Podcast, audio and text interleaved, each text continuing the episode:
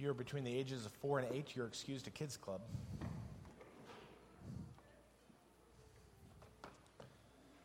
I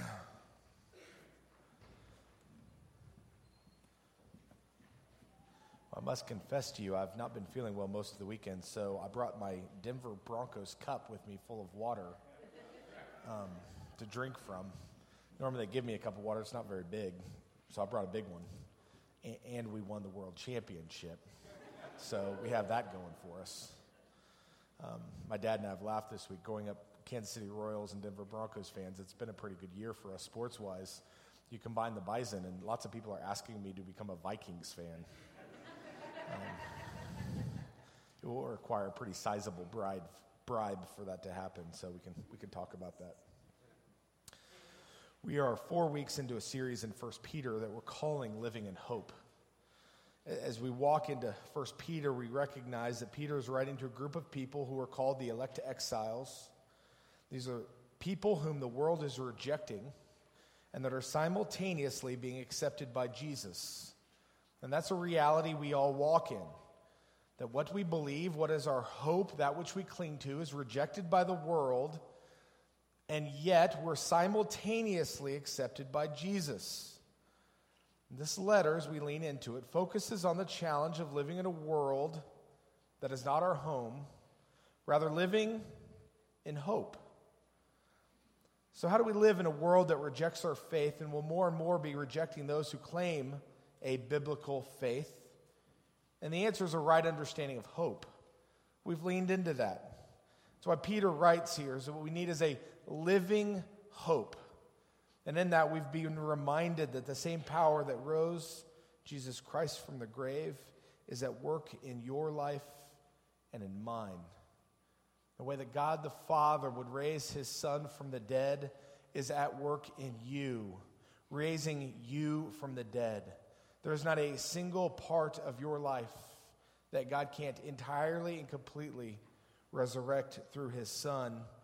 And so we're reminded that we do not serve a dead God, but a resurrected Jesus. And it's this resurrected Jesus that is our living hope because he's alive and he's active and he's moving so we've been reminding you over and over that our God is not just moving in South America or in Africa or in far off places, but in fact, our God is at work and moving here in our country, in our city, in our church, and even in our houses. Our God is alive, active, and moving, and so we look to Him to be our living hope as a source from which we would derive our life. So when Peter writes this letter, as we've stated in previous weeks, he starts by writing a chapter of indicatives. Now, a couple months ago, I walked through this. I said the word and balance the terms indicatives and imperatives, and somebody asked me if I was an English teacher. I assure you, I know very little of grammar, but these words are important. When you come to an indicative, it's what the Bible says about you is true. Now, you got to lean into that a little bit because when the Bible says something about you is true, you either have to accept it as truth because God has said it's true about you, or you call God a liar. And that's not a really good spot for any of us. And, and so you got to wrestle into that reality that what God says about you, whether you believe it, whether you're experiencing it, whether that's what you want to think, hope, or believe, what God says about you is true. It declares who you are in Jesus Christ. So when Peter writes a chapter of indicatives, as he does in 1 Peter 1, it says who we are. It's an important facet of our faith because in this, the Bible says what is true about you, and that lays the foundation for us to live in hope. Because it says what's true about us it becomes our truth. Otherwise, and this becomes important as we step into this book, as we leave the indicatives in chapter 1 into the imperatives of chapter 2, and it says something like in 1 Peter 2 1, So put away all malice and deceit and hypocrisy and envy and all slander. We might come to that and think our faith is just a moral code. In fact, there are plenty of people out there who posture that our faith is just a list of right or wrongs. Do this, don't do that. And it's not. Now, without question, our faith has a moral code, but it's not a moral code. It, it has one. It isn't a list of rules, it isn't about performance.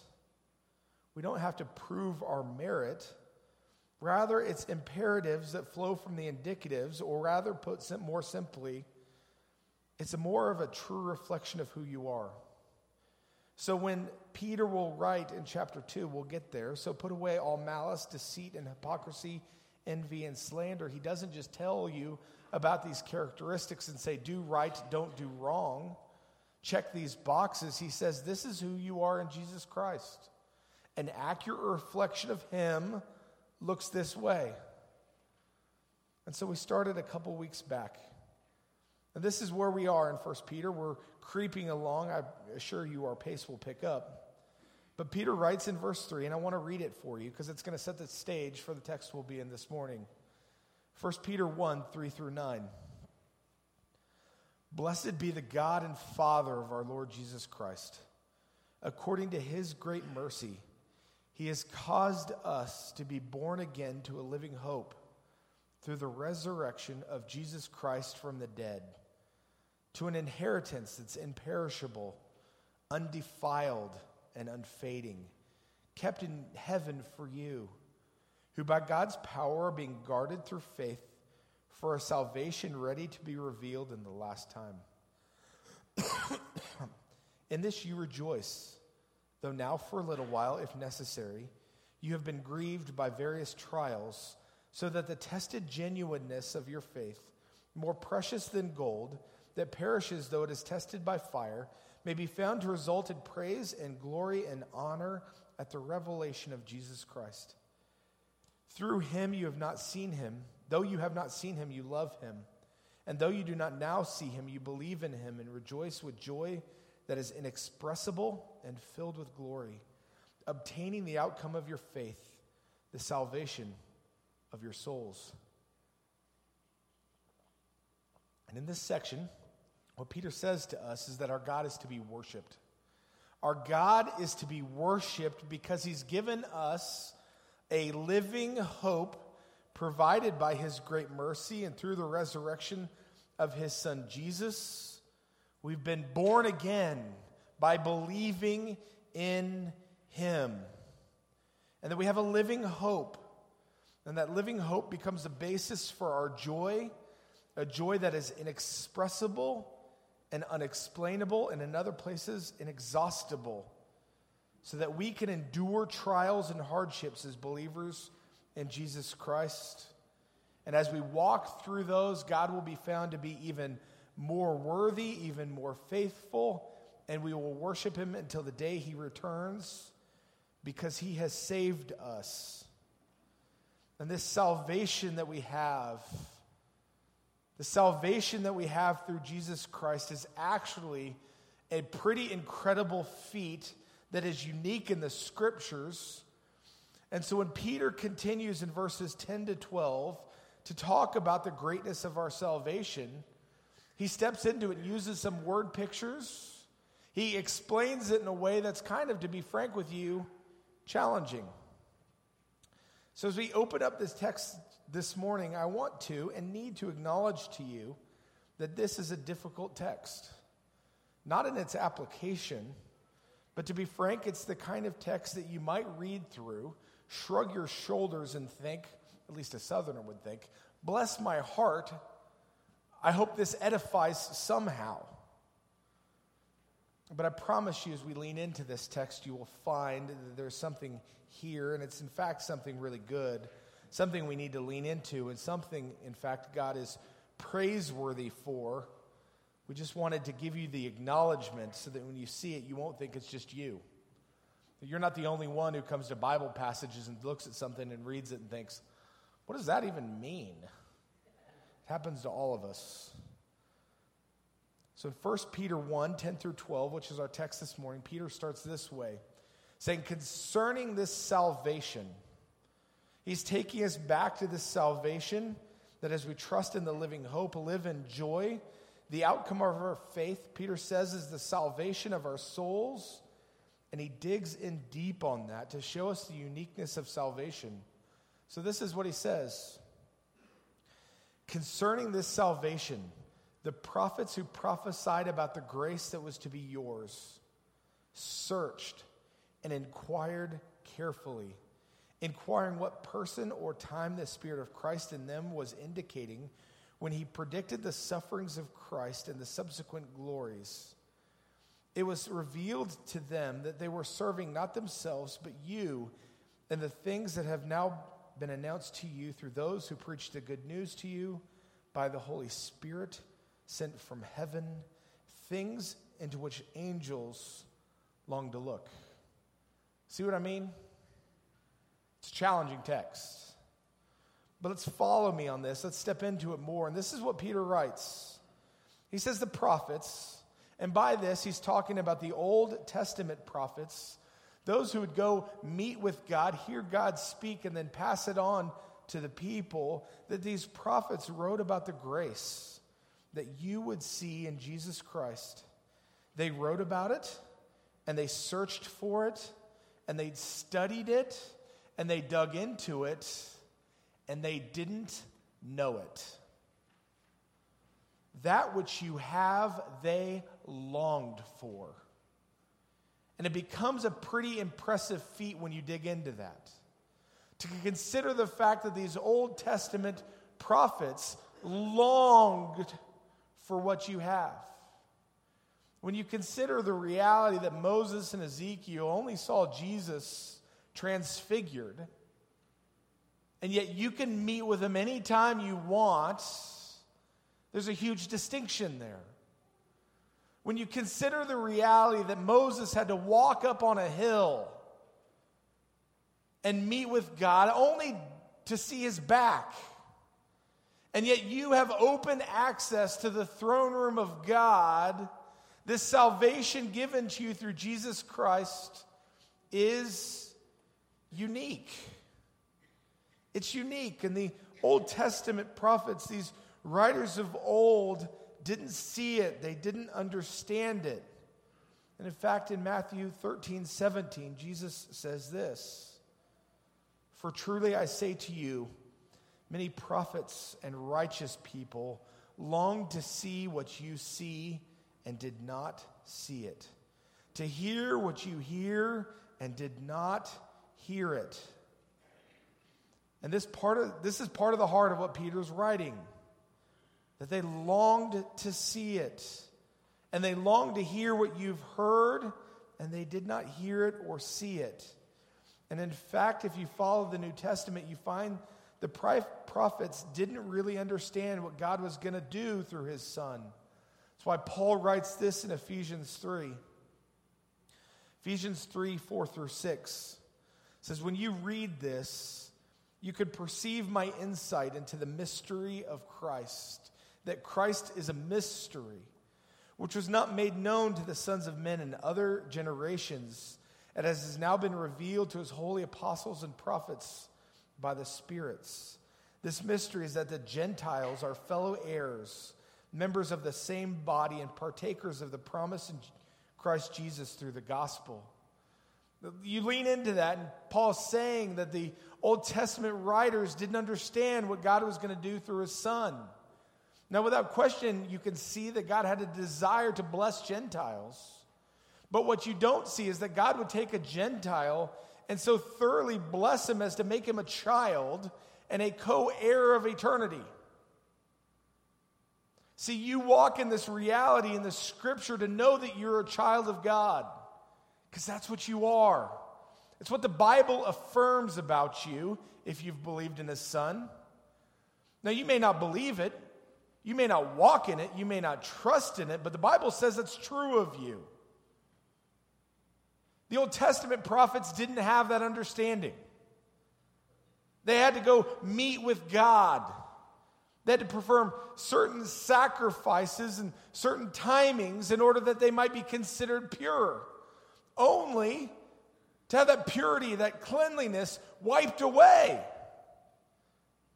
And that's not the reality that you and I walk in in Jesus Christ. The Old Testament prophets wrote about a, a new covenant, they wrote about grace but they did not understand what God was going to do through Jesus. And this helps to explain why, when you open the Bible and you read the Gospels, the Pharisees and so many of the religious people missed Jesus. And you find even the disciples misunderstood him as he continued on. What Peter writes is that they didn't understand this dual nature of glory and suffering. You, you would find reading through the Old Testament that they anticipated that the Messiah would be glorious. And you can find in other places that they, they thought he would suffer. But the fact that he'd be glorified through his suffering, they didn't see it. They didn't see it coming. That's why they expected him to be the king and not crucified. They misunderstood him.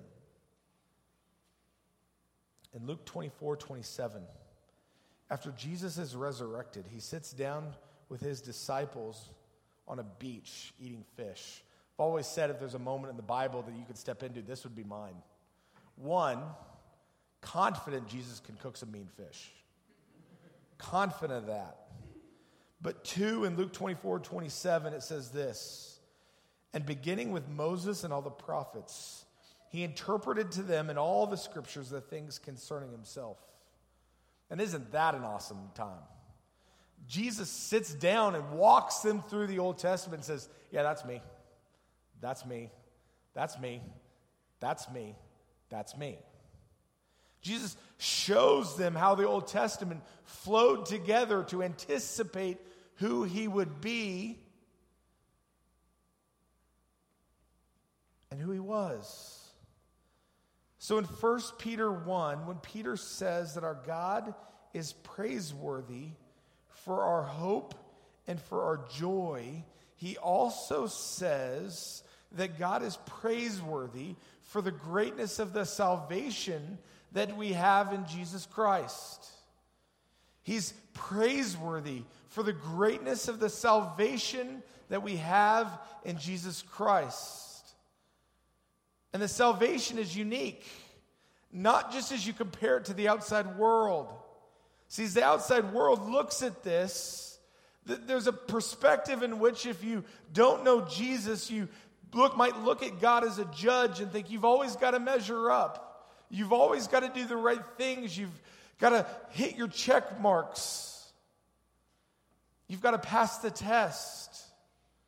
And even if you don't acknowledge God, you're going to work through hoping all of your life will amount to a great bank account and a lot of toys and a lot of other things that are meaningless. And yet, our salvation is great amongst that in the world because it declares who we are. So we don't have to pursue that. We don't have to chase that. We don't have to define that. We're already defined by Jesus Christ. And so our salvation is great amongst the world. But, friends, when you open up your Bible, lean into this fact also that amongst God's people throughout the history of time, you are amongst the most blessed. And we miss that. We miss that thoroughly. I remember as a college student saying and thinking repeatedly, boy, this would be so much easier if Jesus was here. Man, if I could just walk through this and Jesus was standing next to me, this would be so much simpler. And yet, do you know that Jesus said it's better for you that I go? It's better for you that I go that you would trust in the Holy Spirit. Why? Because if I'm with Jesus, He's with me, He's not with the Romains. He's not with the Waverns or the Vorderbergens. He's with me. And yet, the experience that we have now with the Holy Spirit is He's equally, equally with all of us. in a way that's unique and powerful and awesome. That God the Father could be weeping with you in your closet while celebrating with somebody else elsewhere. All of which stepping into an intimate relationship with you where you can know God in this personal way that was missed in the Old Testament. And to be fair, is missed thoroughly amongst people in our culture who don't consider the fact that you could know God personally or intimately, but just walk through the motions. See, we have a unique and incredible salvation that's unique not just to the world, but it's unique considering how God has operated with people through time. And you may have never stopped to consider it. You may have never leaned in to think about it that way. But the relationship that you have to God the Father through His Son is unique in the Bible. The forgiveness of sins that you're granted through the Son is unique in the Bible. And because of Him, because of Jesus, more than Ezekiel, more than Daniel, more than Jeremiah, more than any other prophet you could think of, Nahum, Jonah, we can get deep, Obadiah, you have greater access to God through Jesus than they did. You have more intimacy with God than they did. And you know a forgiveness of sins that they could not even conceive of. Which is to say, this the Old Testament writers would be jealous of your faith. They would look upon you as being in a more favorable position than them because you don't have to go to a certain place to pray. And you don't have to have ceremonies that make you clean before God. And you don't have to make regular sacrifices, killing sheep, goats, and birds and other things to be presentable to Him. Because the sacrifice of Jesus Christ was worth more than sheep and goats. Because of the sacrifice of Jesus Christ, the your relationship with God the Father was restored forever. That you could walk with Him in a permanent way, so that you're constantly offered the throne room of grace, that you could meet with Him when you're in the neck deep in sin. And you could meet with him when you're celebrating your great victories.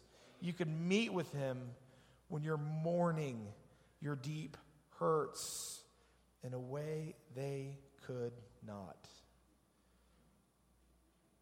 And according to Peter, it's not just the prophets, it's not just the Old Testament writers who would feel that way. Look at the last line of our text. It says, things into which angels long to look. And don't miss that either. Things into which angels long to look. The salvation we have in Jesus Christ is so great and it's so unique that angels long to look at it. Now, process that for a moment. That there are angels in eternity wanting to watch you be saved, wanting to watch you live out a redemptive relationship with God the Father that they don't know. The angels live with some expectancy. Man, God, what are you going to do with these people? That's what it says here. And we miss the fact that angels don't know redemption and they don't know salvation. Hebrews 1 and 2 puts the supremacy of Jesus Christ above the angels. But also in that section, you find the place of man, a little less than the angels, but far greater in God's administration. That through Jesus Christ, through his death and his resurrection, it says that Jesus will bring many sons to glory and that includes you and me. So, this redemptive work worked out into your life. None of the Old Testament writers look at you and say, Wow, how favorable. The angels look at it too, longing to see what God's going to do in you, through you, and by His grace.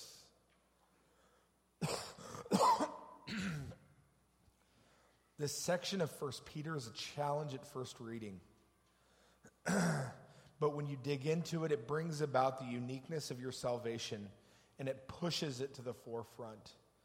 That you might see in a way that's important that Peter's writing to these elect exiles who might think, being in a far off land, thinking through the fact that this world is not my home, living in the rejection of the world and people, that God might choose them. They might feel like the least of God's people. And what Peter wants to write to them is our God is worthy to be worshiped. Because not only has He caused you to be born again by believing in His Son, He's given you a joy.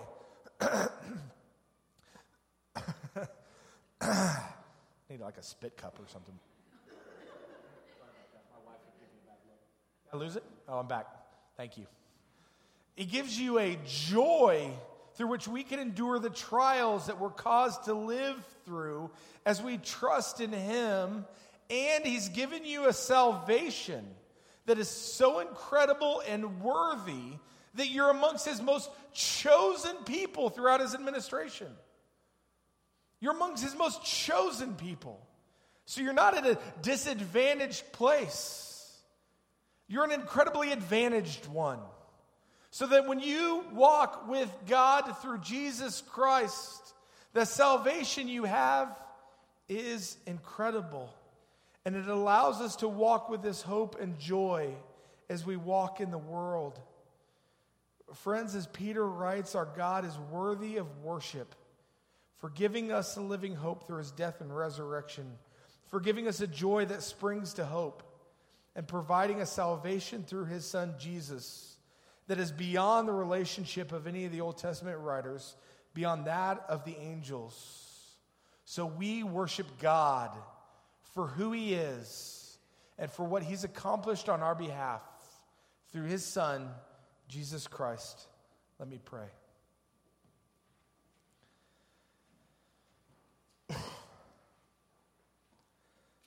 Great God in heaven.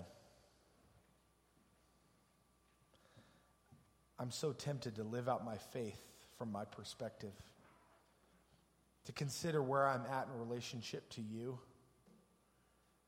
to wonder, God, if you even love me, if you even know that I'm here.